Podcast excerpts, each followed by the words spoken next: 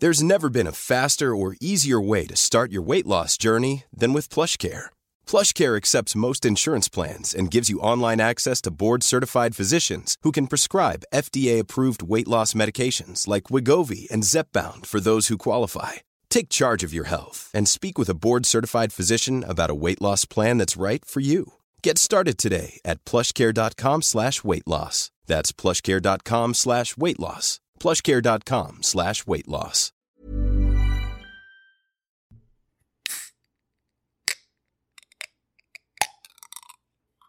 I have to wait for this dog to stop drinking water. As a cat. As fuck with your shit. Oh, now they're both in here. Go lay down. You don't tell me what to do, woman.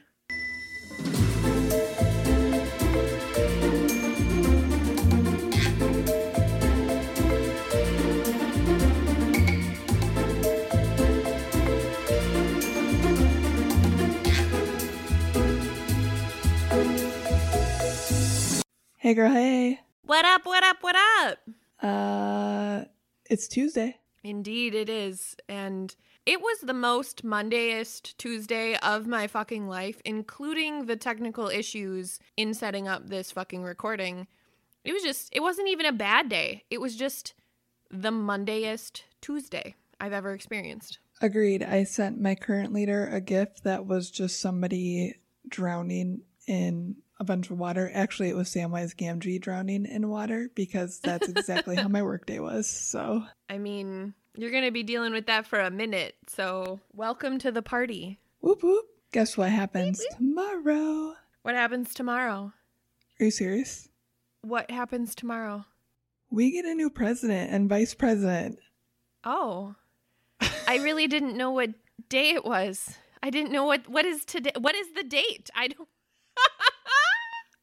I really didn't know the date. I really I Hi, I'm here. I exist. I live on earth. That's all I contribute. To be fair, I woke up today thinking it was today because I thought today was the 20th. So I'm right there with you also on Earth living. That's our contribution. I honestly dealt with so much stuff today. I really didn't even have the opportunity to let the actual date register to me. And also, I feel like since COVID started, time is completely irrelevant. Like, it doesn't even exist anymore. Things just happen or they don't happen. And, like, days themselves, like Monday, Tuesday, Wednesday, is still relevant so that you know what day you have to go to work or not. But the date, I don't have time to keep track of that shit. Do you know how many other things I'm trying to do to survive? Ain't nobody got time for that. Ain't nobody got time for that. I'm just saying, I'm just over here trying to live my life in this pandemic. I don't have time to know what fucking day it is. But cheers to Kamala and Joe and their grand entrance tomorrow. That will be a beautiful day. All I have to say is, regardless of your opinions on them, let's just fucking make the next four years better. And also, I mean, not only that, but if really, if they suck for the next four years, guess what? We'll just vote them out in the next four years. Like, that's how this process fucking works. If you're not happy, you gotta suck it up for four years, and the next election, you get to try again. That's literally the beauty of our country. I don't understand the issue. Agreed. Also, shout out to our boy Andrew Yang running for mayor of New York City. Uh, I'm obsessed with Andrew Yang, and he's probably one of my favorite humans besides you and Tiny. And I'm just saying, he should have been the DNC nominee from the fucking drop. Yang Gang forever. Math hype. Oh, yes, indeed. So, you know what Kamala becoming the first female VP is a great segue for? Uh, shattering the glass ceiling. Yes, very much that. Girl gang! Women in male dominated fields. Did I say that's our topic today? Because that's our topic today. Why couldn't you have said that before I did my enthusiastic girl gang? Because now it sounds like I was hyping something like like previous. Like that was really poor timing, Allie. I think it was. Per- I think it was perfect. I'm just fucking up left and right today. Amazing. It's both of us. This is just us. It's true. So, dear listeners, For this topic, we have a special guest, and like normal, we are going to go make that call. We are jingling. Yes, I was going to say, can you please channel something for that?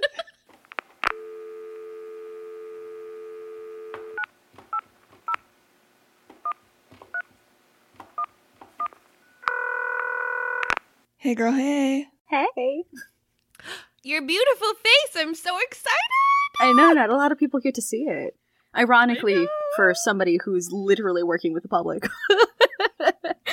And that lipstick color, what is that? so, uh, shout out to one of my favorite brands. Uh, this is Besame Cosmetics Forever Red. It's at a 1941 red. Oh my god, I fucking love it. It's lovely. It legitimately, like, I've eaten watermelon with this, and it doesn't go anywhere. I love it. That's magic. Isn't it? Get it, girl. Yeah, it's stunning.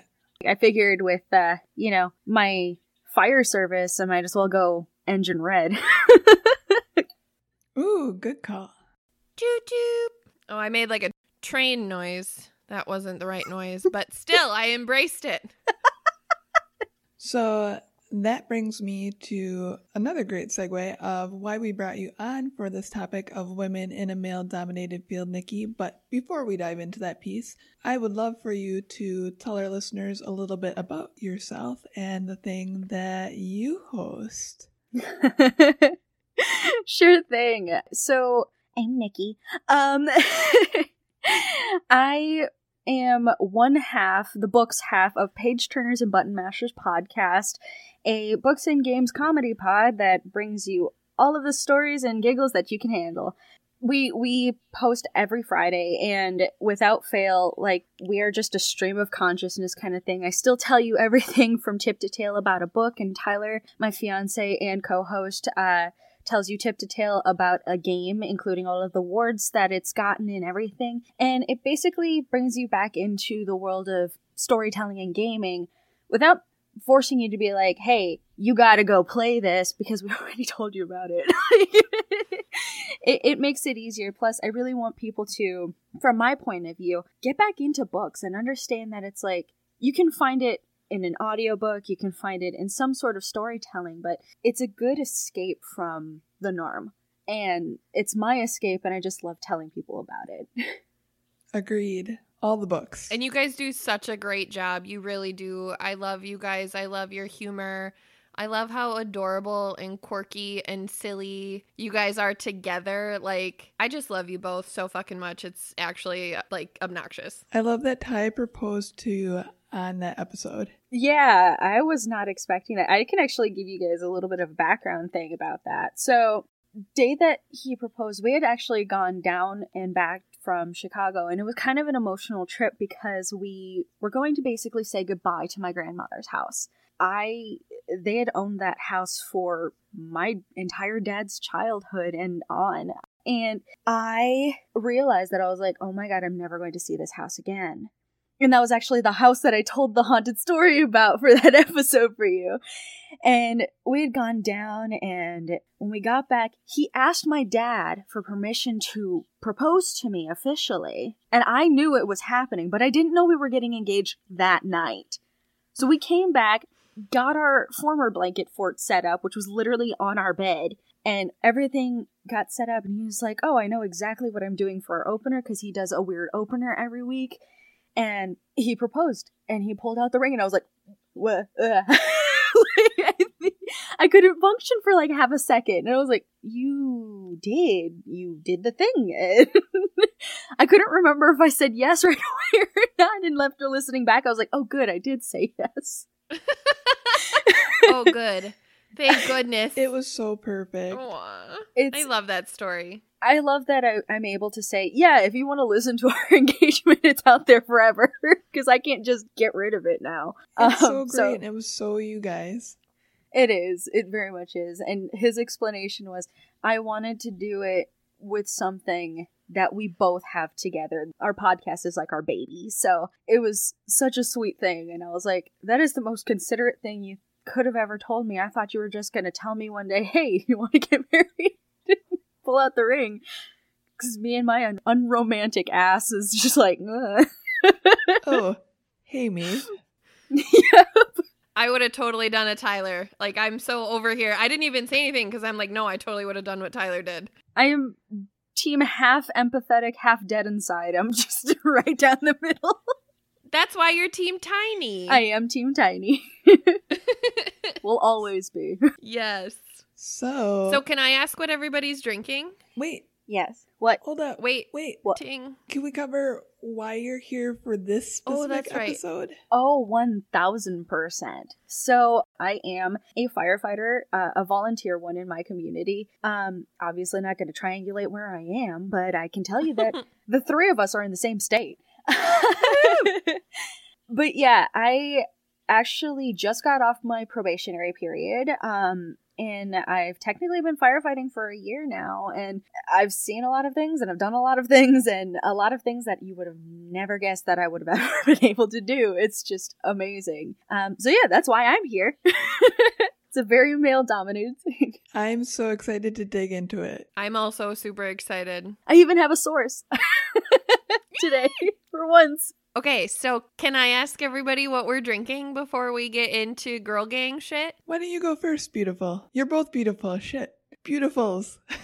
Guests first. Thank you. Uh, in my beautiful giant blue tankard, I have Coca Cola. Because I don't drink. Excellent. Keeping it classic. I'm about it. I like to stay sober just in case there's like a weird call in the middle of the night, and I'm like, heck yeah, let's go! Which is crazy. I know. A little bit. Allie girl, what do you got? So the coffee, the hard coffee I was drinking last week was the mocha Yeah. version. So I told like it was very chocolatey, and I was wondering if there was a more normal coffee version. Turns out there is. So that's oh, what I'm excellent. Drinking. The more normal version. The more normal version. I didn't know Pabst made coffee flavored things. Yeah, so it's a PBR hard cold brew. Oh, cool. Described as slightly sweet and dairy free. Hey, that works. Excellent. What are you drinking, beautiful? I went and I got a new thing. So I went actually looking for the pineapple basil press because now that just sounds like something that my soul is in need of. So I went and Festival doesn't have any. So that was really a giant suck fest. But instead, I found this seltzer that's called Untitled Art. Like that's the brewing company. And I'm going to show you guys the can. Hold on. Yes, I was gonna ask you if you would show the can. That's so cute. I love pretty cans. Okay, so the whole can looks like that, and the flavor is pineapple mango seltzer. And let me tell you, it's not as it's not as crisp as the press, okay? But this legitimately tastes like juice. It tastes like a mimosa in a can, but like not syrupy or pulpy like a juice, but it's got that heavy juice flavor to it with bubbles. Like I said, not as crisp as a press, which is just super refreshing and like it's got a little bite to it, but this is really fucking good. it sounds delicious. So what you're saying is press has competition. Um, yes and no. Yes, in the sense of I would definitely purchase this again. No, in the sense of I can't even finish a whole one of these because it's so sweet. Mm-hmm. like juice. It's just sweet like juice. Whereas the press, although it's very sweet, again, it has that bite to it. So it's not constant sweetness. This can of seltzer, honestly, to me, it would be like sitting down with a gallon of orange juice and just drinking it. Like it gets just too dense. So I like it, but it's definitely like a low doser for sure. Does it make you want to be on a beach somewhere at all? Oh, fuck yes. not even like not even like a normal beach, like a nude beach Yes. with like white sand and clear water. Like that is where this makes me want to be. Honestly, if it were if it were 97 and humid in my apartment, maybe this wouldn't taste like juice. Maybe then it would be really refreshing. So, what I think we need to do is go somewhere where it's 97 and humid and take this with us and test that theory. Yeah, we could go to Puerto Rico. I mean, that's half of me, so I'd definitely love to go back. Let's go. we have to bring the untitled art, but I mean, let's knowing go. knowing the three of us, uh, you'd get to know my mom and real quick because As long as she's gonna feed me tamales, I don't care. my no. You will not get tamales Puerto Rico. I'm sorry, that is Mexico. Oh I you love will tamales. you'll get mofongo and you'll get pernil and you'll get all the Puerto Rican food, but you won't get tamales. But you'll get pasteles, which are a kind of tamale, but it's made with green plantain instead. Okay, I'll try it if it's kind of a tamale. I'll it's try. Very but good. then we'll have to go to Mexico because I need some fucking tamales in my life. I'm fine with that. I can just bring my grandma up. Allie, are you coming with us? As long as we're going hiking and going to the bioluminescent pools, I'm in. And you love tamales too, so you're coming to Mexico with us afterwards? Oh God, any food, yes, anywhere. Please just take me. that makes Road sense. trip. All right, let's dive into this stuff. Women in male dominated fields. So, my research came from Insider.com, Catalyst.org, CNBC.org, and Payscale.com. First off, the definition of a male dominated job or field is that in which women represent less than 25% of the labor force. These are some interesting statistics specifically from Insider.com. Per the Bureau of Labor Statistics 2019 data book on women in the labor force, in the US, 19% of software developers are women. Only 24.4% of farmers in the US are women. Women make up just 9.9% of the construction industry. Women make up 7.8% of aerospace engineers. In the US, 17.6% of clergy is female. Television, video, and motion picture camera operators and editors are predominantly male, with women making up 21.4% of the field. About half of architecture students are women, but they are underrepresented in the field itself, which is only 25.5% female. 5.2% of U.S. aircraft pilots and flight engineers are female, and most firefighters in the US are male. 3.5% of them are women. So, one thing I noted when writing those down was most of those, or a good portion of those, are very high paying jobs and in very specialized sectors. Absolutely. And all very high, highly respected jobs. Like they all come with some sort of notoriety to it, right? Like, I don't want to say like a spotlight job because it's not necessarily that, but does that make sense? They come with a layer of predisposed importance. hmm Thank you. Yes, I those are not I wouldn't have put those words together, but that is exactly where I was going. So thank you. Not a problem. Interestingly enough, uh, my source, which is actually the uh, Wisconsin Fire Journal, touched on a statistic already. We love statistics. I mean, Allie, not me. I want nothing to do with that, but I'm listening. So, from 2015 to 2018, the percent of women in the fire service doubled from 4 to 8%, according to the NFPA, so the National Fire Protection Association. Women represented about 4% of the 370,000 career firefighters and about 11% of 745,000 volunteers in 2018. So, Holy shit. I am one of an 11%, That's insane. which is crazy to think about. Agreed. Interestingly, also enough, on those statistics, my current class, which has about 20 people in it, I can count, let's see, I want to say like eight women, including myself, eight to 10 women. We're actually pretty even. Wow, that's almost. awesome. Wow. Um, that is awesome. My department is very big on like we don't play to the masculinity. We play to, hey, what are your strengths? What can you do? What can we push you to do better? Like even my chief is fantastic in saying like, you know, women can do a leg lock, which is literally when you put your leg through a ladder and back and be able to suspend yourself so much better than most men because we have the flexibility to do so. That is literally a pole move. it is a pole move. Yeah, it is.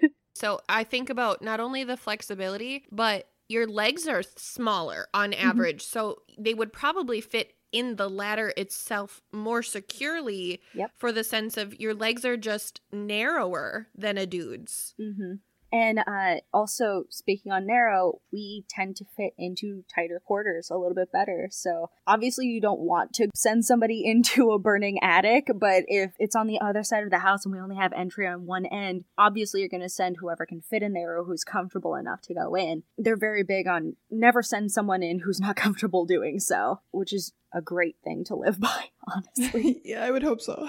Run in. Literally. break all the windows. No. Uh yeah, my chief is very equal opportunity kind of thing. I'm very fortunate to have a chief like him, and he, he just understands that it's like sometimes women have a better chance of this than men, sometimes men have a better chance of this, and you know, he, he just plays to whatever, whatever our individual strengths are, and it's pretty cool because he actually did that while we were doing our teams. So he was just like, "You work together, it works."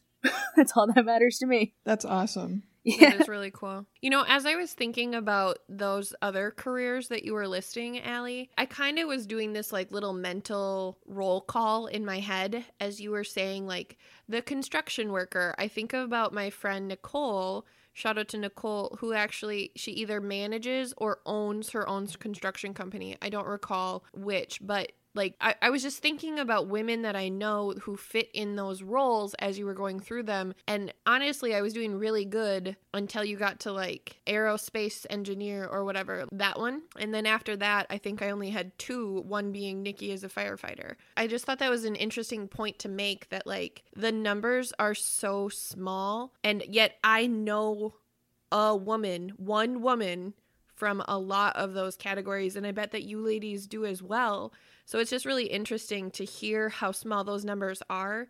And yet we all know a woman. Like, again, it might only be one, right? But still, if we put all those women together, that would probably make those percentages.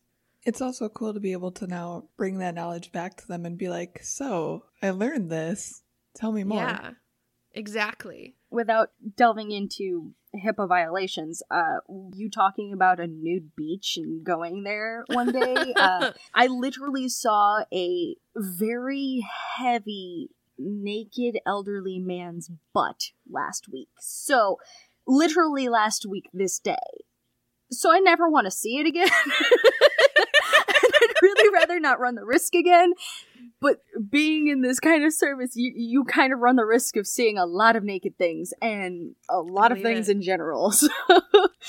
Can I tell you that's something I actually think about because I'm I'm weird as fuck, but like I do I think about that sometimes. I think about in my own house sometimes. I have smoke alarms, I have a fire alarm, like I'm not worried about a fire, okay? But I do think about this just in one of those crazy daydreams that your mind just takes you on and I sleep naked, right? And I do. I think about if something happened, if there was an emergency situation right now, what do I do because I am in my fucking birthday suit? Like what what am I accomplishing right now? I seriously, if if I have to grab clothes and the cats and Tiny and my wallet, I'm totally fucked. Like I but I can't sleep with clothes on, so my options are die in the fire or sleep. Like there is no middle ground. I I can tell you with utter certainty, just get a robe we won't care. like, I think a majority of firefighters and um, EMS personnel have seen enough to just be like, well, that's just another day. Though there are obviously some cases where we're just like, well, that fucking happened. that would be me every day. That would be one of the situations where we'd be like, well, she got out. Have you guys all safe out and you have whatever you need and actually touching on that major thing that you need to know don't grab your cats. They will find their way out. It, it's it's oh it's just a okay. fact. That's something that we tell people all the time. It's like grab you your kid and one important thing and get the hell out if you can. That's all we care about because animals will always find their way out. Nobody has ever said that to me before. In all of the I think about like at, at school when we were kids and they do like fire safety training and stuff. Nobody has ever said that to me before. So thank you. And now I know those four legged fuckers can figure it out themselves. There have been times where people obviously there's going to be like very rare situations where it's like a two story house and the dog's like in the attic for some goddamn reason. Like where we're like, I'm sorry. Like I don't know how it got up there, but it did. And it, it just happens. And we'd rather see you completely safe, even stark naked. Like we we don't give a shit, honestly. At their point, we'll be like, is there anyone else in that house? We don't like pets we get. Like we'll take care of whatever you need. But like, is there anybody else in that house that you can think of? And that's all we care about.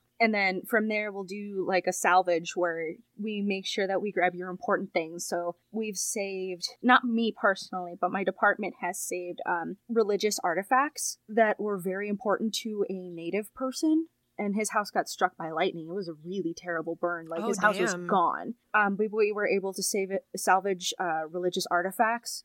Um, we were able to salvage any photographs that cannot be replaced. Uh, generally, most departments will work with you in those cases and just be like, what is most important to you? Or what can you not live without? And we will try our best to find it. Or if it's like a medical device that you're like, I need this or I'll die, we will try and see if within a reasonable kind of survival rate, we'll go back in and we'll try and grab it for you. But if we're just like that that's a fully involved fire, there's no way in hell that either that person is surviving or that thing is still around because that's just a fact. We have to take it like at face value. But the biggest importance is your safety. You got out, Yeah. your kids got out, things can be replaced. That's what matters. That's what matters to me most. So, it's Yeah. pretty important. And I really appreciate you saying that, honestly, for us and for our listeners, because I mean, yes, everybody kind of has some sort of experience with either like fire education or whatever, but nobody really knows this shit. And you don't know this shit unless you've been in a fire. Like, you don't Mhm. know the wreckage, you don't know how traumatizing and scary and quick, how quick, how fucking fast it all Yeah. happens. Like, Yeah, I showed you pictures of a fully involved room that I was in maybe two minutes before. We were in a basement, and this was a practice house for for all the listeners. It was safe. It was completely intentional that we burned down this room. But in this room, I was put on the nozzle, and one thing that people also don't tell you: fire is loud. It's it, oh my God. Imagine being dunked in the ocean and how loud it sounds to you as waves are rushing over your ears. Fire is the exact same way. You can't hear. So you get mixed up and you hear get back or hit it. It all sounds the same at that Mhm. point. And Yeah. I remember we set this basement on fire and they were explaining to us yes, basements get super hot super fast. And I didn't know how fast before I think it was 15 seconds after we finished our like double check of all of our gear, making sure everything was good to go before they set the room on fire to the moment that the it's it's not the equal plane, but I keep forgetting the actual name. It's basically the plane in which survivability drops. And you can literally measure it by the smoke hitting the ground and starting to go down. The moment it hits the ground, that entire room is going to literally engulf in flames, and your survivability is maybe 5%. Maybe. Holy fuck. And we were in that room, and I hit the nozzle because he, it, it was just like it dropped. And next thing you know, we're literally on the floor, and I'm like, I can't see anything. It's just black. And it's just one of those situations that's just like, okay, get out. Your brain says get out. But as a firefighter, you have to say, I have to hit that before I can get out, otherwise, we're screwed. And then after we were done, of course, the house was set for demolition essentially, so we just burned it down. But we backed out and they had an accountability situation, so they counted everybody who was there. The room was so hot before we exited, I could feel it through all three layers of my protective clothing. And I was like trying to shake it off, and it, it just it kept getting hotter, and that's about a thousand degrees or so.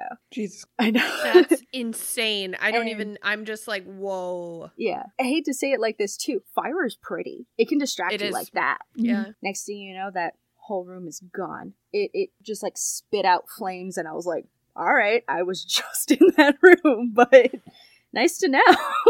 and then I got to see the fully involved room and it was it was literally like looking into hell. It was it was fiery and it was disgusting and it was crazy and I didn't realize just how ashy we got until we walked out and I'm like, I can't see through my visor anymore. It's just black. That's how much smoke and gross stuff was on you. Oh my god. But yeah, I've, I've been in those rooms. It's weird. It's weird to say, but I, I went in, we set the fire, and I got out, and I'm still here. Clearly, I mean, which is a big, that's a big part of it. Like, let's, let's acknowledge that. Like, I am alive. that's a really fucking big part of it. yeah.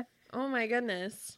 You'd be surprised how little actual like big fires that we go to in comparisons to like crashes uh accidents happen all the time. Uh let's let's be honest as wisconsin girls we know as soon as the first snow falls everybody forgets how to drive. It Yeah. is what it is. And also medical assists. We have to go and help out ems because sometimes just like with the gentleman last week uh it was a lift assist and sometimes they need more manpower and we got it so it, it works out Or woman power. or Yep. women power. One of them was a woman, and uh, this gentleman was very open and honest about where his testicles went when they dress drag him across the floor. Wow. and, and he, g- she got the full eye contact, and we were like, oh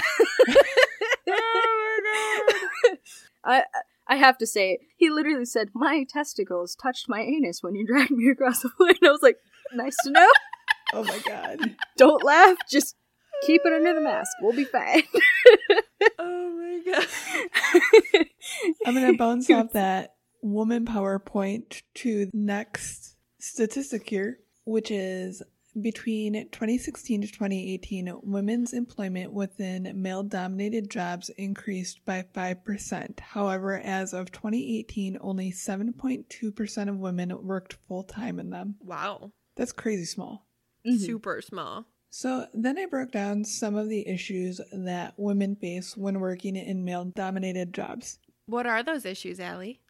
So these are some things that I just kind of thought of and some I came across the way, but started off with their performance or leadership skills being doubted due to being female. That's fucking real. Oh yeah. I mean, it, it shouldn't be, but it is. hmm happens still e- even as diverse as my department is that it still happens it's assumed that if i'm struggling with something for maybe two seconds they're like time is of the essence and they'll rip it out of your hand. It, it just happens. I had it happen. It's it's like okay thanks we're in a training field but thanks. Yeah, it's like I don't have more to add, I guess, aside from yeah. it's frustrating. I don't because it's just as women, all we can do is shake our heads because we know it's real. For our female listeners, they know it's real. For our male listeners, some of them might know it's real and some of them might be the problem and they don't even know it. Like, mm-hmm. so there's really, it's really hard for us to have an expansive conversation on that thought because we're all just sitting here like, that's fucking real. How many mm-hmm. times in your career, and, and maybe career is too big, but how many times a week does a man doubt what you're capable of? I experience it at least 10 times a week. not as often anymore because uh especially in like my normal day job because again i am only a volunteer i give my time as much as i please uh save for class times which are mandatory um i've had people like still look at me like with doubt i'm like have you ever been inside of a burning building like have you Right. have you experienced utter and complete loss at what to do when someone is bleeding out in front of you?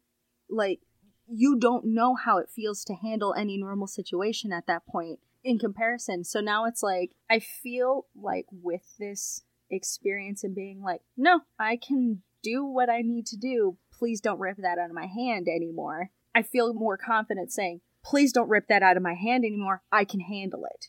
Mhm. Don't Yeah. worry about me. I personally don't have that sort of exposure, so I'm not I'm not a victim there, I guess you could say. Victim's the wrong word, but you know what I mean. I do, though. You're not subjected to it as much, but I do think that it will be interesting to see when you move roles if you experience it or not. Because honestly, even our sellers and our sales managers who I know and who know me and who respect me, it still happens. It happens all the time where a man who will be like, but I'm pretty sure it works like this. And I'm like, um, okay, well, I'm pretty sure it fucking doesn't because this is my job or whatever. And they're like, like, I just don't understand.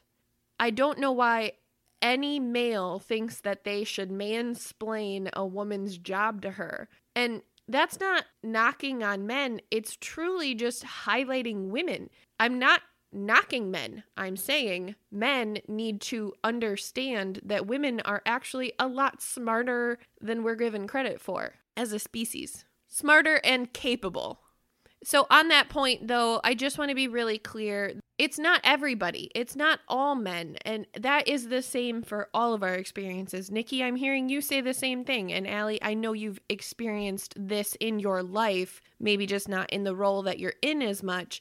But in my example specifically, it's not all sellers and it's not all sales managers that are men. That's not at all the case. But there are definitely those specific men who, and it might not even be personal, they might really like me. And yet it's still just this doubt of my capability. That's just, I think, I don't know, like an alpha thing or something. Like it's completely subconscious to. Yeah.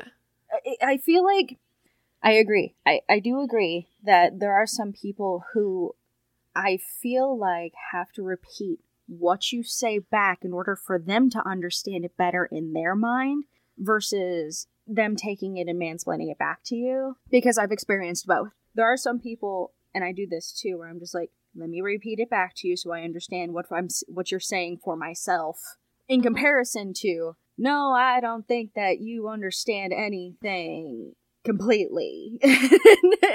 I've experienced both entirely, so I know what Yeah. you're saying. But I do feel like there are times where that can be misconstrued as mansplaining as well, where it's like, are you trying to understand what I'm saying, or do you not? Did it just go in one ear and out the other? Because I can't tell at this point.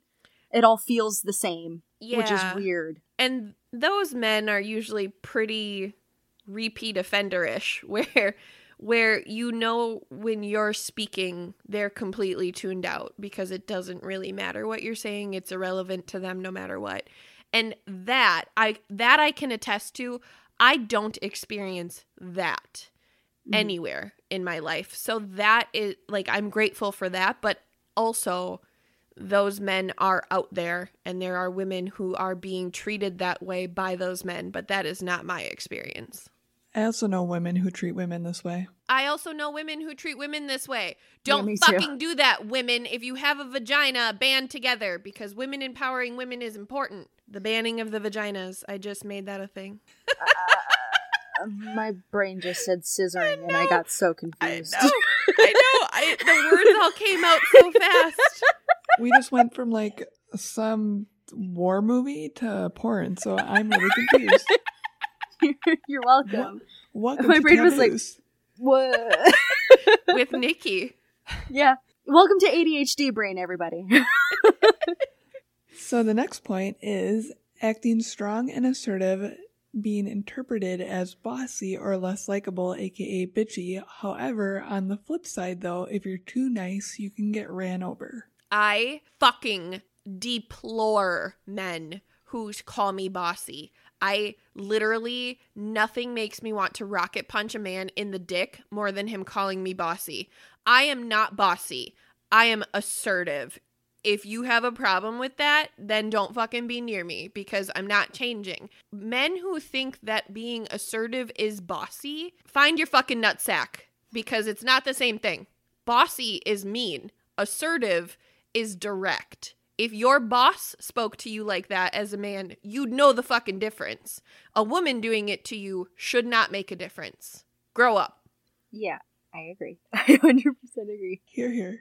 As somebody who is not in a lead position, but has enough experience in like my day job to know a lot about what we do in my department, I've been asked like time and time again for advice and everything like that, which is perfectly fine. You know, it's it's part of the job. You help each other out. But there was one time where I realized that I came off as extremely rude and I'm very blunt. I am I am extremely blunt of a person and I, I try so hard to be like not trying to be an actual bitch, but But it's going to sound that way. Just hold on. going to sound that way.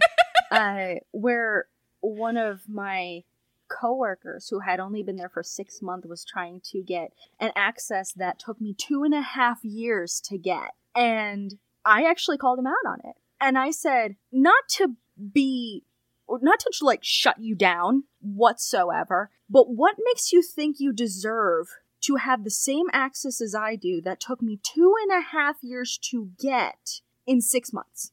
Tell me what your thought process is. And um, he gave me his answer, and it was okay. I wasn't upset. It was genuinely like, okay, what if so many people aren't here and we need access to it? Then what? Then we talk to somebody who has access. Not you. Sorry. and it Not was you, boo boo. not you.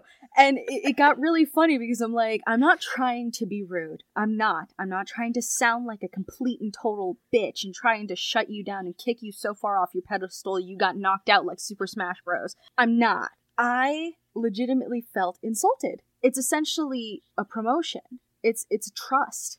That's six months versus two and a half years, honey. That's a lot of work. Right. I've been with my company for five years. Uh, are you kidding me? It, it felt bad. It felt like, oh, just because you do it means it's easy enough for me to get it. And I'm like, that's not how it works. Yeah, that that's a slap in the face for sure. Yeah. And I'm sure he didn't intend it that way, Yes. but it doesn't change the fact that it was. Yeah. And I was like, by all means, ask our manager. I was like, I am very sure that she will tell you the same thing. And he asked her, and I was like, So, I heard you ask. What did she say? She goes, Wait about two more years to ask me that question. and I was like, That's right. You have to wait. You have to show that you are here. And I love that my boss is very equal opportunity for everybody. Anyway, Allie girl, do you have more statistics to talk about? Uh, I mean, these aren't statistics. These are just Allie, do you have more things to Things. talk about? Halifax.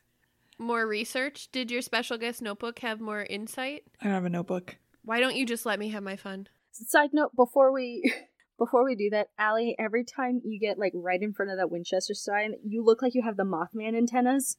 These are my these are my antlers. These are my antlers.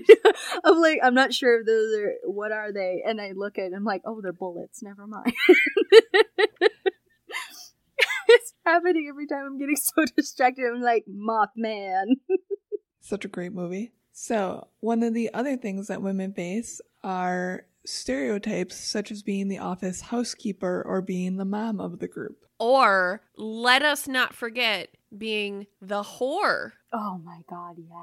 Whether they are or aren't, there is always a woman who is known as the office hoe. And I just don't understand that shit either. But every office has one. I have been a sad perpetrator of somebody who got away with uh, dressing a little too scantily clad at work and being a little mean to them. I'm not going to lie. I I'm not proud of it, but if I'm getting yelled at for wearing leggings, why are you not getting yelled at for wearing such tight dresses that you can see that you're not wearing underwear? I, I it's just one of those like, please play fair.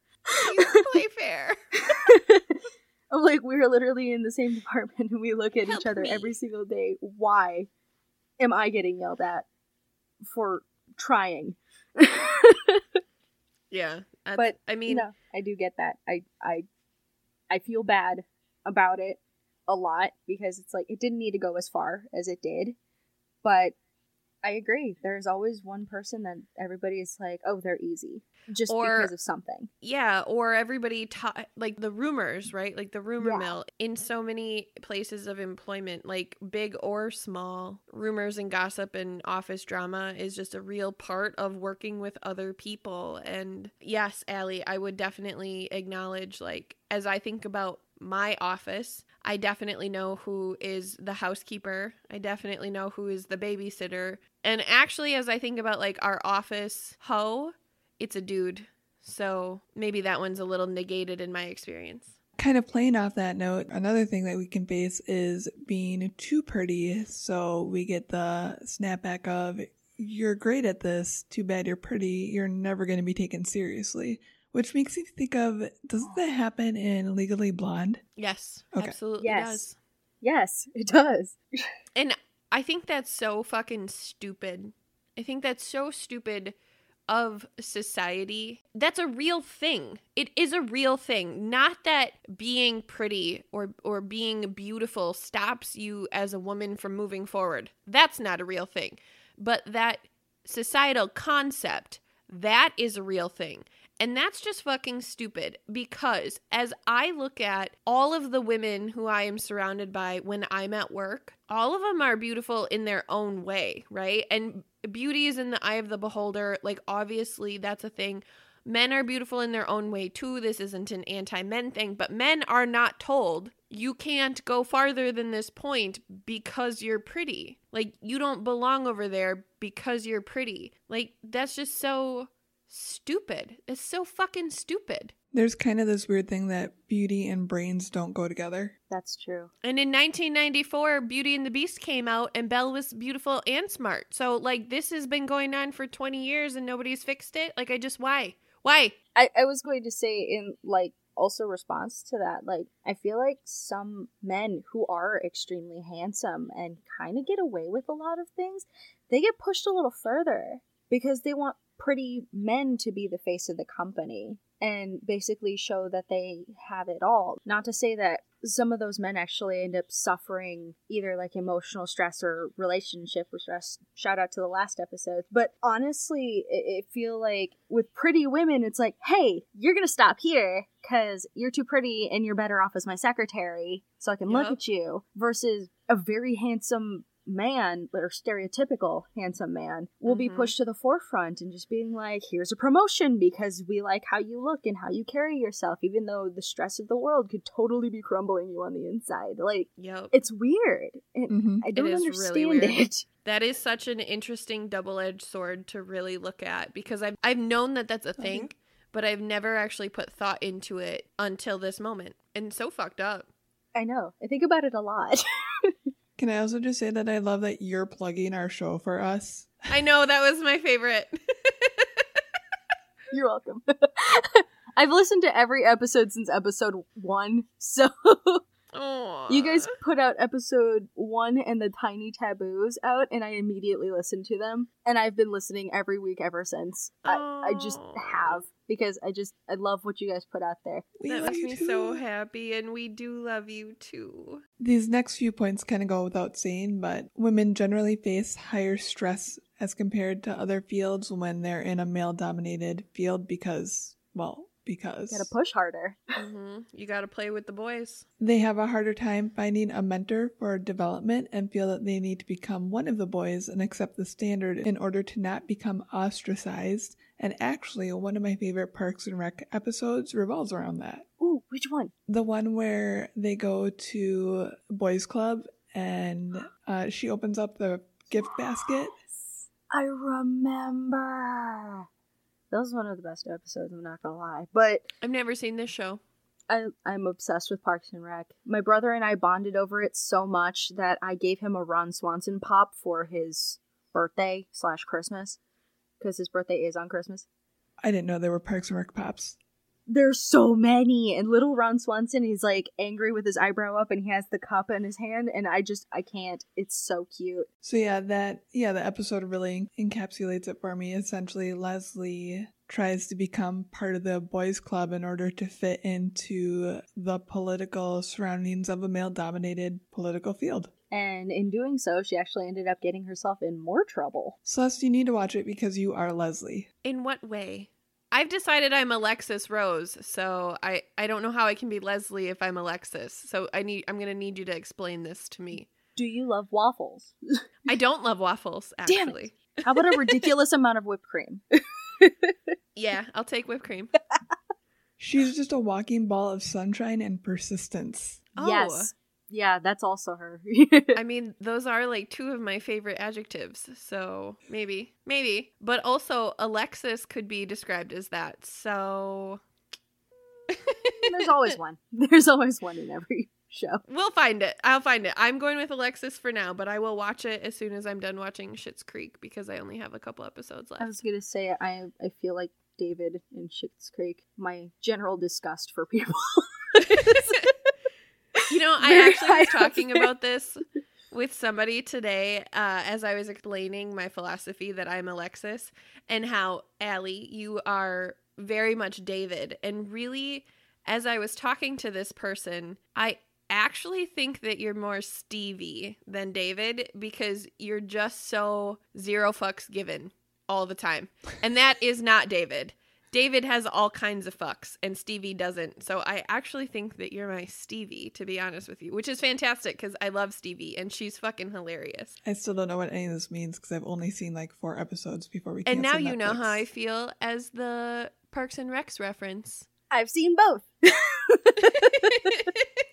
Nikki's like best of both worlds. So uh, the final note in this section is that kind of goes without saying that there are higher instances of sexual harassment, 28% as compared to 20% in non-male dominated jobs. kind of freaky. Super scary. I have a bit of an experience with that same person. Previously, when said person was very comfortable with me, she decided to say, Hey, can I show you a progress pic of myself at like doing like workout things? And I'm thinking it's like bathing suit. So I was prepared for clothes. And before she turned her phone, she said, By the way, I'm naked. And I saw a lot.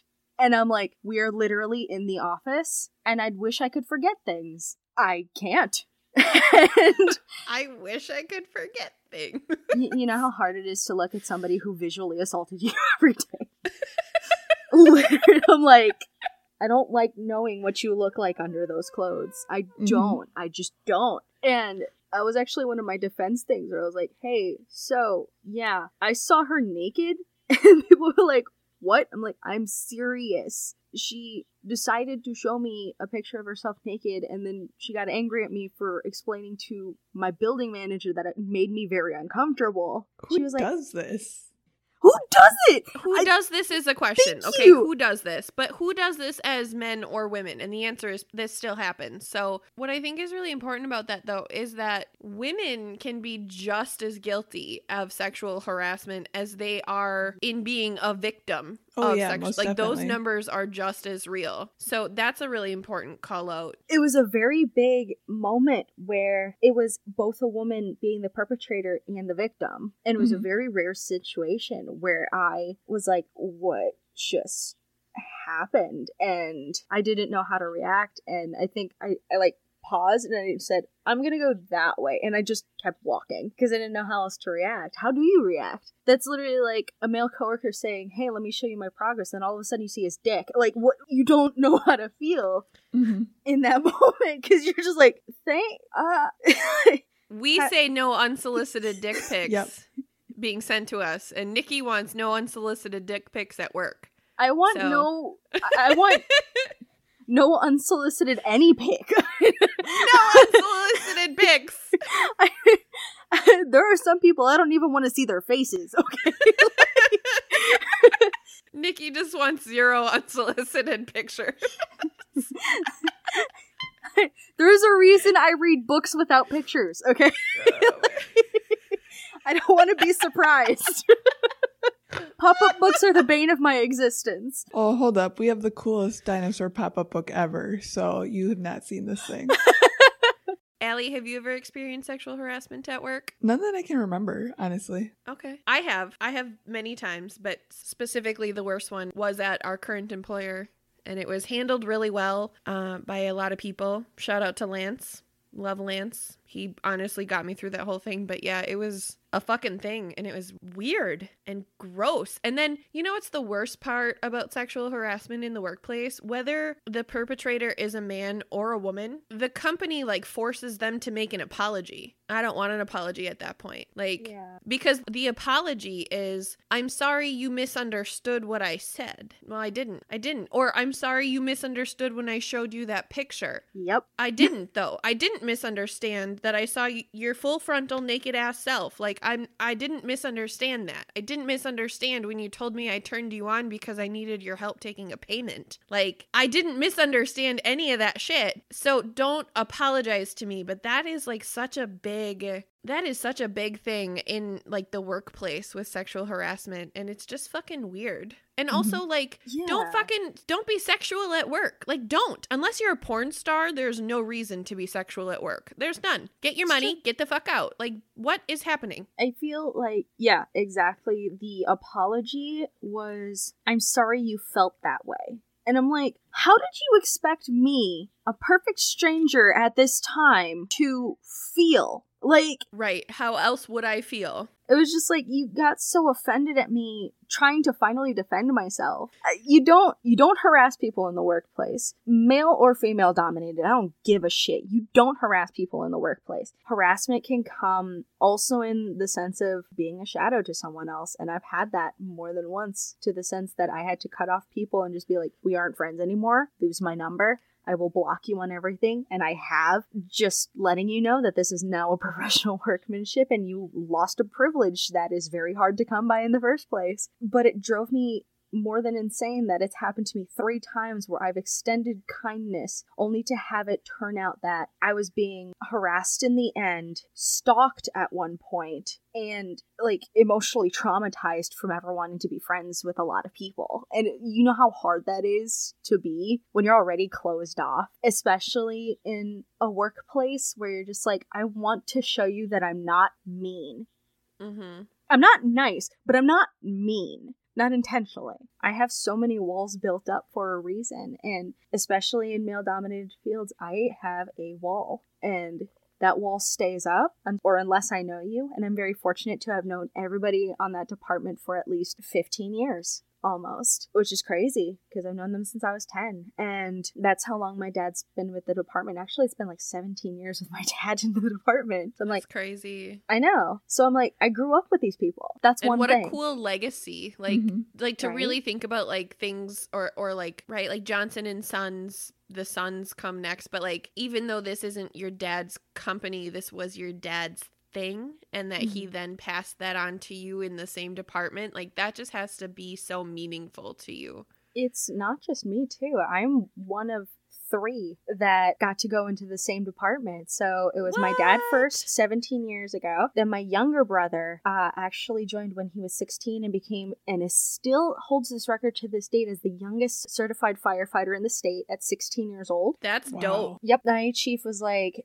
"This kid has it. He needs to do it." And now my brother is a full-time firefighter with uh, the major city that we're next to, and now me, and I'm one of three, which is insane. And I'm not the only one. I have uh, one of my captains, his son, his daughter joined as well. They're both firefighters, both certified, and it's it's cool to see how this legacy has played out. And my chief himself is actually another legacy because his father actually taught me hazmat. I got to meet his dad, and his dad's uh, he's one of those people who yells at you, but it's nice. I'm a nice yeller. I get that. I'm a nice yeller. yeah, I, I am a legacy, which is really cool, and I'm the only girl in my family to do this. Sure, I have other women in male dominated fields. My aunt is actually an officer in the Navy, which Oh, cool. is hard enough. Yeah. And just a side note on that one, she has a kid. He's, oh my God, he's four. He just turned four in November. And she is out on the sea in the Nimitz all the time. I don't know That's how often she actually sees him. So, talk about a male dominated field right there. Right. She was a gunny and went out and actually served. And she did five tours in Iraq and Afghanistan by the time I was like 12. Like, Holy Wow. fuck. I honestly thought I was going to lose her. Like, I had no idea. And our entire family legacy has been we're either in the military or we're in some sort of frontline service or we're, you know, just artists. Like, we're, we literally just have that legacy. And I managed to be one of the people who goes, no, I'm to be in the front. I'm fine with that. Just take me as I am. And everybody has been pretty great as far as that goes. But I know some people who haven't had it as lucky. One of my teammates actually um, switched to my department because she, though she was also a veteran, she was uh, honorably discharged medically. Her department, which is less than half an hour from me, said even if you make every single call for the rest of the year, you won't be voted on. What the fuck? She was the only woman in the entire department. And I actually went, that's disgusting. And I said, no, come here, join this department. We won't treat you like that. We're not like this. That's disgusting. I, I cannot believe that people would say that to Boys your Club. face. it's real it's real as fuck and it is it's in so many levels like high level my mom is super, super, super amazing at what she does. Mhm. She has a very high level position in the financial industry. Okay. And her boss legitimately sat my mother down in a board meeting with the other members of the board and legitimately told her that her ideas would be better if she had a penis Oh no. Dead serious. And this went on for years. This this shit went on for years okay? And i mean good old boys club. I don't understand. And i don't understand why. I, I know. You'd think like right about now that it's like, hey, are we over this? like, come on. right? I again, I'm very fortunate to work in a very progressive kind of forward thinking department. I'm very fortunate. I know that my teammate, she was not as lucky until we were like, dude, that's disgusting. Even other women from other departments who had come in were just like, that's disgusting. Like even our department doesn't do that, you know? Like, you kidding me? And it just it blew my mind. It it actually blew my mind. I was like, I've never been so lucky to realize this that not only are we technically forward, like technologically forward in a lot of our firefighting things, we're technically forward and we're progressively forward, and we understand that everybody has their strengths and weaknesses no matter what. And I know some big burly men who get terrified of a tiny little hole. Like, literally, like, you're telling me I have to crawl through that? The answer is yes, because we want to see how you react. And I love that my department does that and they're like, no, we just want to see how you react Mhm. because you never know. You never know what you're going to be put into. Like, there have been people who've literally fallen through floors and lived to tell the story because we were very quick on our feet. And surprising to me how people don't realize that it's like, can't think like that. You can't because what if you're having like your last million dollar idea? Just walk away Yeah. because you decided to tell them that they don't have a dick and that's it. mm-hmm. Are you kidding me? Mm-hmm. I actually have some good news on that, Brent. Okay. I love good news let's hear it I wanted to quick cover the pay gap though. ooh super important I found something super interesting on it though that I think you're both going to kind of be blown away by. blow my mind baby So, in Europe, occupational segregation has improved very little since 2005. In the United States, male dominated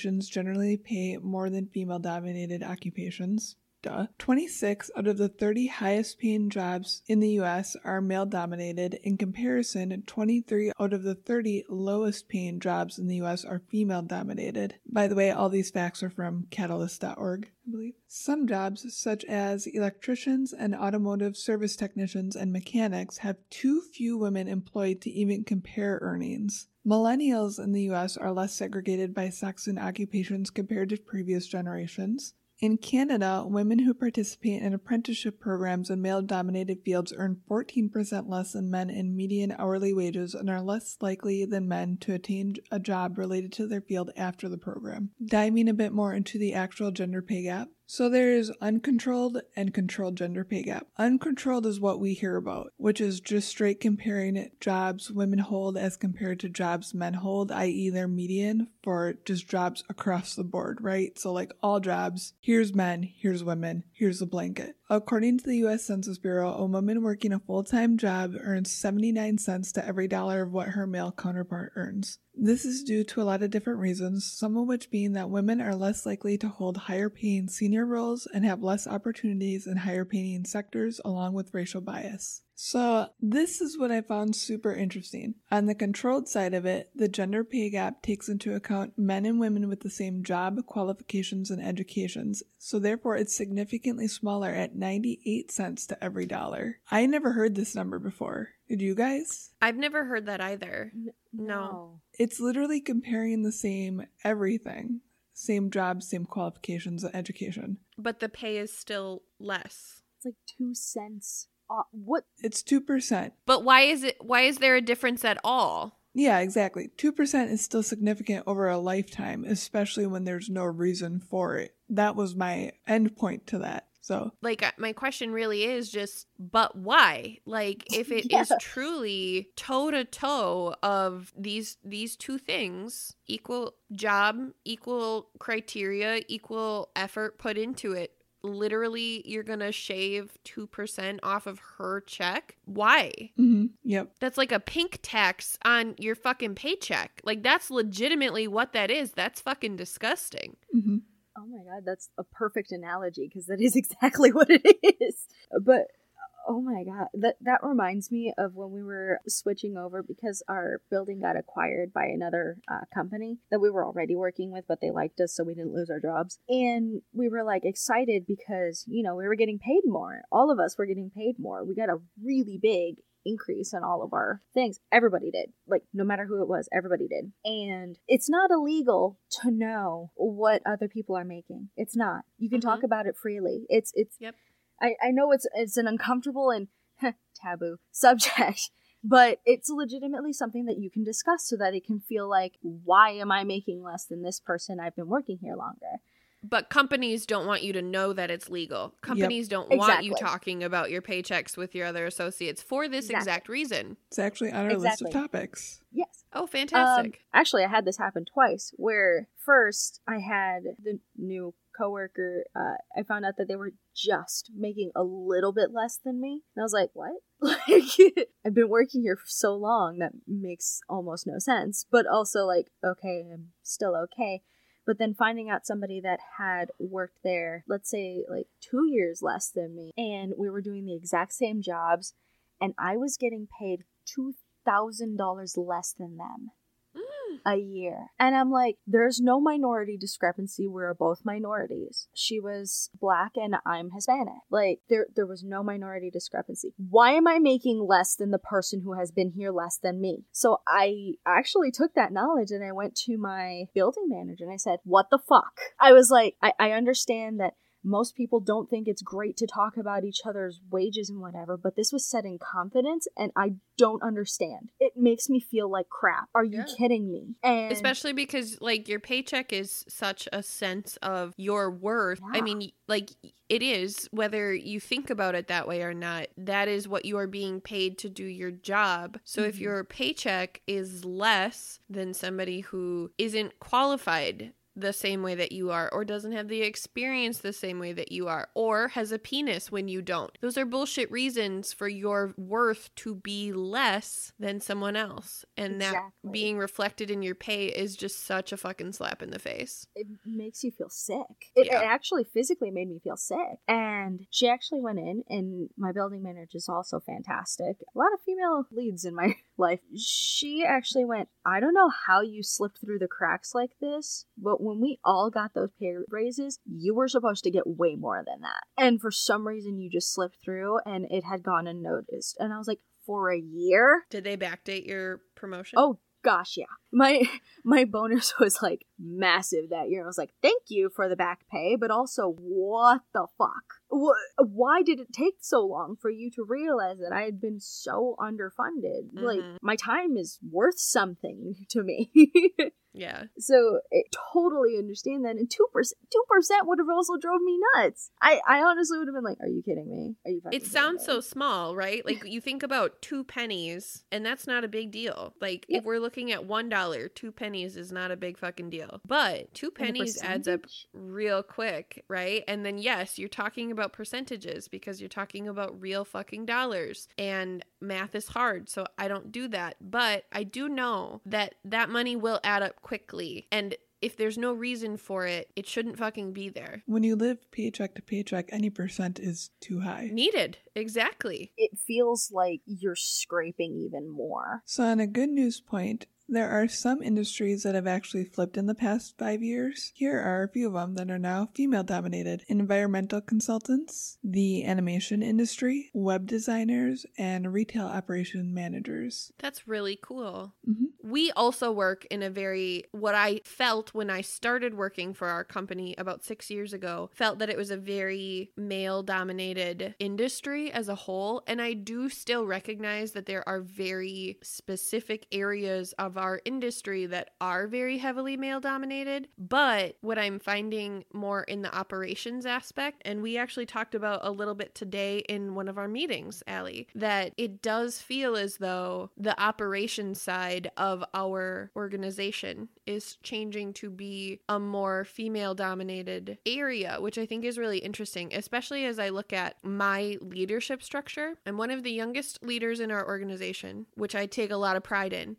But I look at my leader, who's a woman. Her leader, when I got the job, was a man, but he was like one of the best dudes that I've ever met in my whole life. Now we work for a woman, and our leader above her is a woman, and she's basically our deity. So I just really recognize how much girl power there is in our organization on the side of the organization that we are on. And I have witnessed that change over the past few years in my career. Mhm. Would you agree? Yeah, especially considering when I started in that area, it was it was very male dominated. Yeah, super male dominated. I really feel like now it's a lot more equal. I do, but that's only because there are areas that have increased in women dominance. And again, there are still very male dominated areas of our industry, but it is leveling out, which I think is really important because no company should be identified as male dominated or female dominated.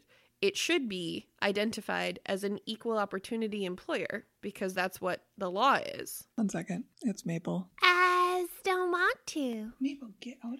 I just want to party.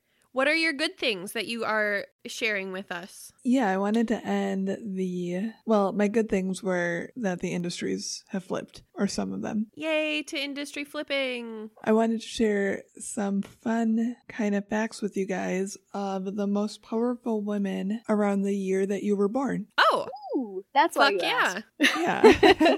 this is from insider.com. So I was born in 1986. So for me, it was Princess Di. She was, the years weren't exact every single time. So I had to work with it a little bit, guys. In 1985, she was considered the most powerful woman. Princess Diana's impeccable style, commitment to humanitarianism, and natural charisma endeared her to a public that had often regarded the royal family as stuffy and outdated. Her royal wedding to Prince Charles was watched by an estimated 70 million viewers. She went on to use her Holy royal fuck. platform to and did her best to provide her sons with a normal childhood filled with Disney parks and McDonald's. Her death in 1997 shocked the world. Celeste, you're gonna lose your mind with yours. Oh, I'm so excited. I'm so ready. So, Celeste, yours is 1992, Mae Jemison. She is a graduate student of Stanford and Cornell, and Mae was the first African American woman in space in 1992. She spent a total of 190 hours, 30 minutes, 23 seconds in space, according to NASA.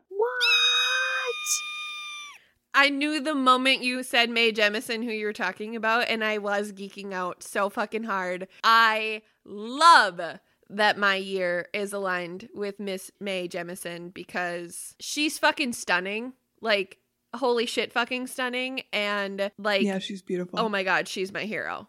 She's my hero. And also, I pray that I look half as good as she does at her age. I pray that I look half as good as most people at their Same.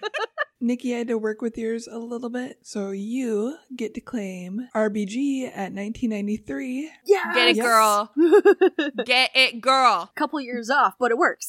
Yep. I dissent. Ruth Bader Ginsburg was appointed to the U.S. Supreme Court by President Bill Clinton in 1993. A champion of women's rights on the bench made her scathing dissenting opinions spawn the notorious RBG memes. I dissent. oh, that is amazing. I would like to have one moment of silence for RBG. I, I think she deserves that from us, Agreed. especially because we lost her in 2020. She was one of the travesties of, of 2020. Uh, fun fact about Ruth Bader Ginsburg: she was born on my due date. I was supposed to be born on the fifteenth of March, but I ended up coming exactly one week late. So I always make this joke. I was like, I was told I was going to be a Pisces, but the Aries in me said, "Fuck that." Felt! I, I'm not a Pisces. No, you're not. No, you are not. But I I- love that. I love that RBG was your girl and you were only one week away from it. You guys could have been birthday twins. I know. It just ended up being uh, half birthday twins with uh, my coworker. You were just too busy being an Aries. That's that's what that was. I did have two questions for you, Nikki, because you answered the rest of my questions like during this thing. So, Celeste, do you have any questions? I would like to hear your questions first. Okay. What's your favorite moment from being a firefighter so far? You only get to name one. I'm asking you to narrow it down. so far, let's just say I had been injured twice due to fire servicing literally last year to the point where I was taken out for almost 2 months for one of those injuries. It was it was excruciating and I hated it. But the best part was literally getting cleared the day before and the next day, jumping back into it like nothing happened.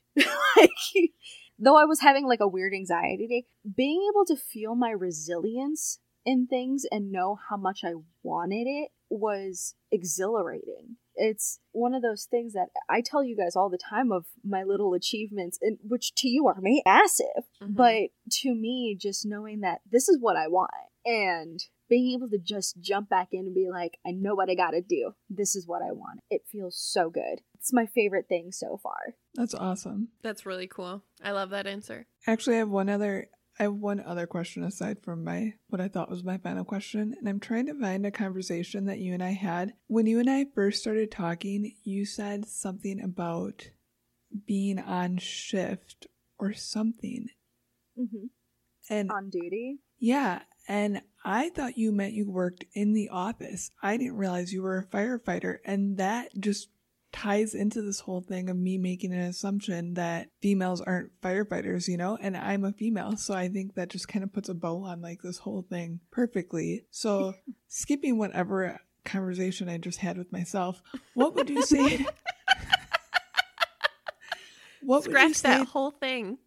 What would you say to women who want to go into the field? Fucking do it. I'm not going to lie. It, it sounds impossible to you. And I've had this conversation with many women and many people in general. If you want it, you'd be surprised how bad you actually want it once you get in it. I went in thinking it was a long shot. Uh, I actually went in and, and applied shortly after. I finally had that moment of, I'm tired of not being able to help, of being able to rush in and do something about it. And this was shortly after a explosion happened a little north of here. I don't know if you guys know what I'm talking about, but it was a massive explosion a couple years back. My dad went in, my brother went in, my friends went in, and I was at home watching the live footage saying, "Why am I not there? Why can't I help?" And it, it it's it's a drive that everybody in my class has had. If you want to help, now you can. You know, there's there's the only thing that's stopping you is you. Mm-hmm. And even then, when you think you can't, you fucking can. It's surprising. I've seen women and people this past year alone conquer their fear of heights, conquer their fear of small spaces, conquer their anxieties, conquer so many things. Just because someone said, hey, you're not alone in doing this, it's a team. We get through this together. So Mhm. if you want to go into any firefighting, I suggest finding your volunteer department or a department that will gladly welcome you because obviously not all departments are the same, but do it. What's the worst that can happen? They say no, that you realize that maybe the work isn't what you want it to be. Like we've had people drop out before. It, it happens, but just do it. I I am so amazed sometimes what I've done that I, I, I uh, genuinely think that anybody could do it, which is crazy. And I know a lot of people say if the work was easy, anybody would do it. But it's like, but you can. It just depends on you. Are you willing to take that risk? Are you willing to take that leap? It's absolutely 100% attainable. And I'm living proof that it is. And I think that that I love that. I loved every single second of that. I felt all of it and I know how genuinely authentic that was for you. So thank you for sharing that. Like really I want to start there. Also, I think that could be said. I know this episode is about females being in a male dominated environment, but two thoughts. One, that could be said to anybody. So, to mm-hmm. our male listeners, that applies to you too. And please know that we believe in you. Nikki is saying that she believes in you. We're all cheering you on. There's no reason to not go for it. But then also to bring it specifically to the place of women being in these environments honestly wasn't until this conversation with you ladies where I'm sitting here thinking I'm going to be a fucking lawyer. That is a male dominated field and it's never even crossed my mind because of exactly what you're saying, Nikki. I just want it. I just want it. I'm going to get it. No fucking man is going to stand in my way of getting it. I'm of that position. And I just want to extend that perspective to our women listeners because whether it's a firefighter or a lawyer or a doctor or a fucking plumber, it does not matter. If you want it, go fucking get it, girl. Like, go fucking get it. And men, empower those women to do that. Like, that's your job. Empower women to go do that. Empower women in being equal. That's literally all we're asking. Yeah. Uh, I will also say that, you know, you haven't lived till a little kid, specifically a little girl, comes up to you and says, I want to do what you're doing. Oh. I've had that happen like a handful of times, and I, I wear my fire hat everywhere. It's my favorite hat. It's the coziest hat I own, okay? like, but I see the twinkle in some girls' eyes and going, oh my god, she's doing this? I can do that. One day I didn't know that was possible. And it feels good to be that inspiration. And like you said, uh, as well as I have a very supportive co-host and fiance. He he understands that when I'm gone for 24 hours, it's not because I just want to be away from him. It's because I have a sense of duty to my community. It's that he understands that I love him and I will always come home to him. That's the point. But my community comes first. First and foremost, I am a first responder. My job is my life and I am perfectly okay with that. That being said, obviously you have to find your balance, but feel free to understand that it's like there's always going to be people who are there to back you. And even if they're not people that are in your family, or I'm very fortunate again to have a dad who also supports me. He's told me he's proud of me almost every other week. since I've started this, and I'm such a daddy's girl when it comes to something like that because he's the one who taught me to just keep fighting, keep doing it, and he's taught me some good strategies. And because he's had his own, uh, you know, issues with going through the fire service and testing and all that stuff, these people love and support you. You tell them what you want. You don't ask, and and that's how it should be. If they support you, they're, they're the best people. You know, we even had that discussion that day where I, I was so angry at myself for having a human reaction hmm. for being told to say, hey, you should probably sit out. And Tyler was the one who said, hey, it's okay. You're still going to do it. It's not like it's done. It's not like he kicked you out.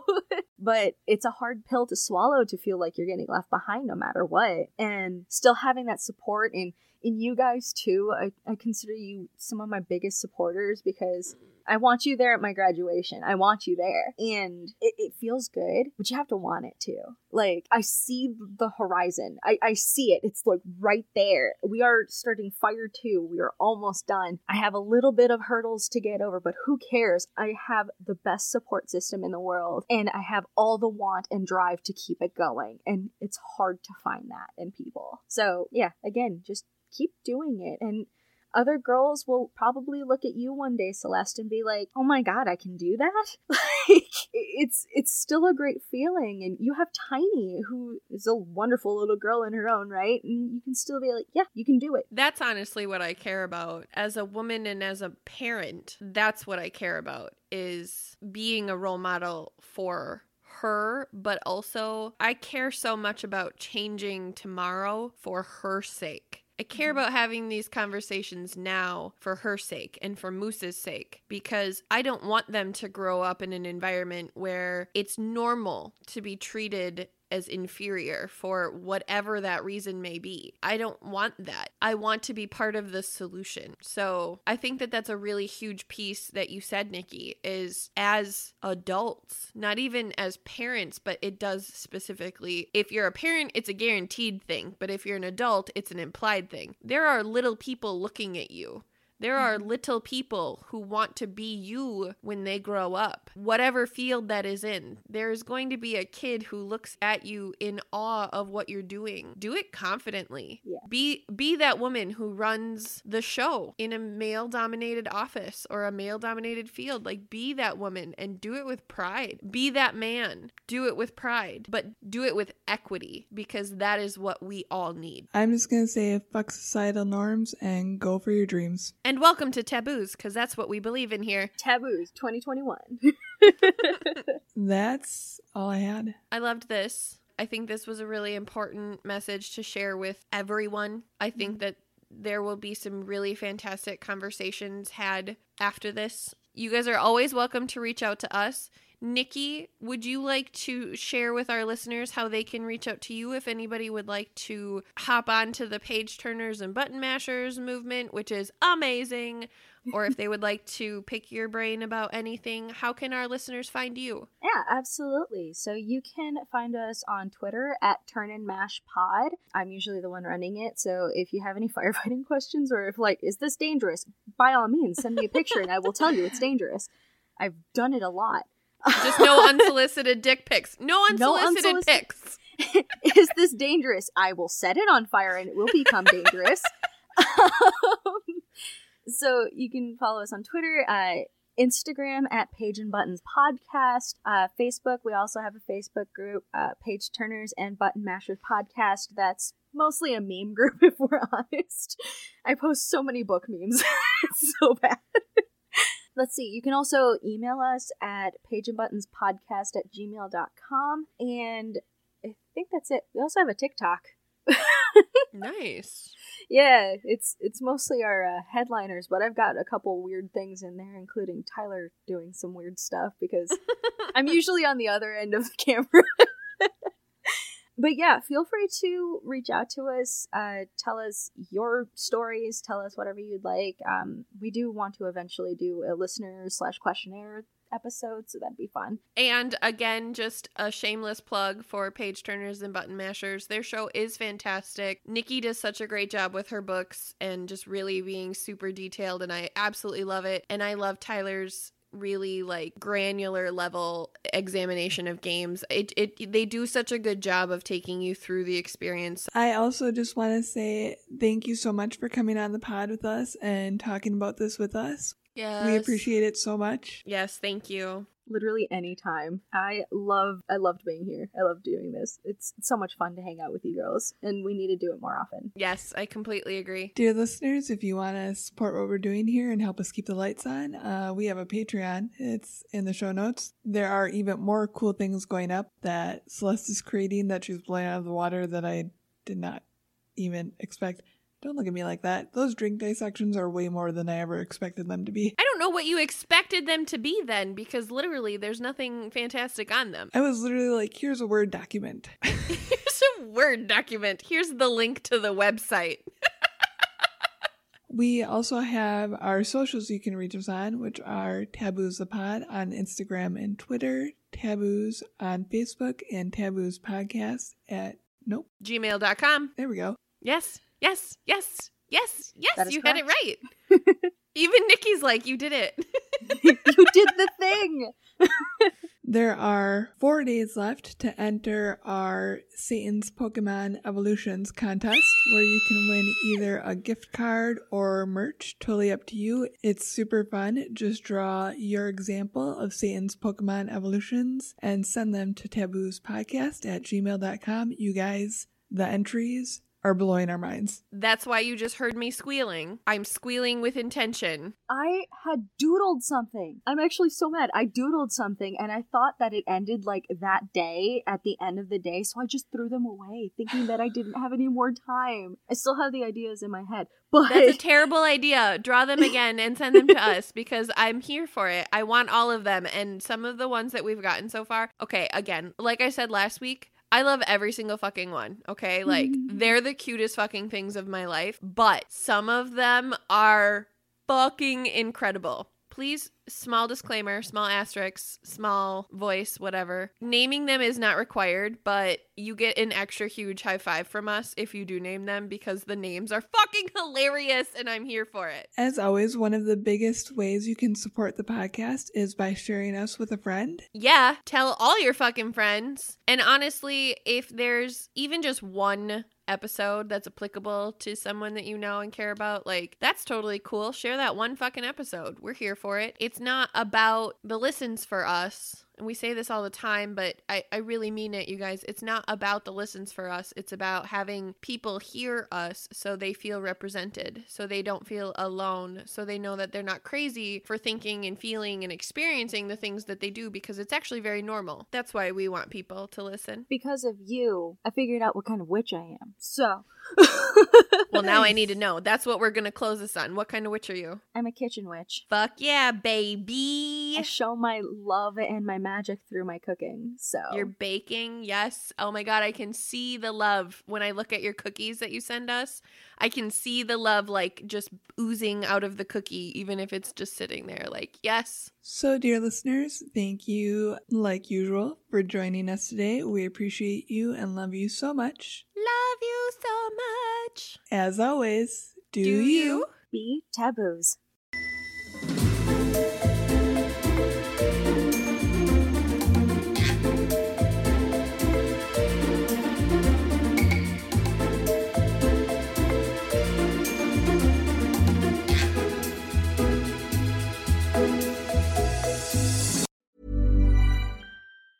Planning for your next trip? Elevate your travel style with Quince. Quince has all the jet setting essentials you'll want for your next getaway, like European linen, premium luggage options, buttery soft Italian leather bags, and so much more. And is all priced at 50 to 80% less than similar brands. Plus, Quince only works with factories that use safe and ethical manufacturing practices. Pack your bags with high-quality essentials you'll be wearing for vacations to come with Quince. Go to quince.com slash pack for free shipping and 365-day returns.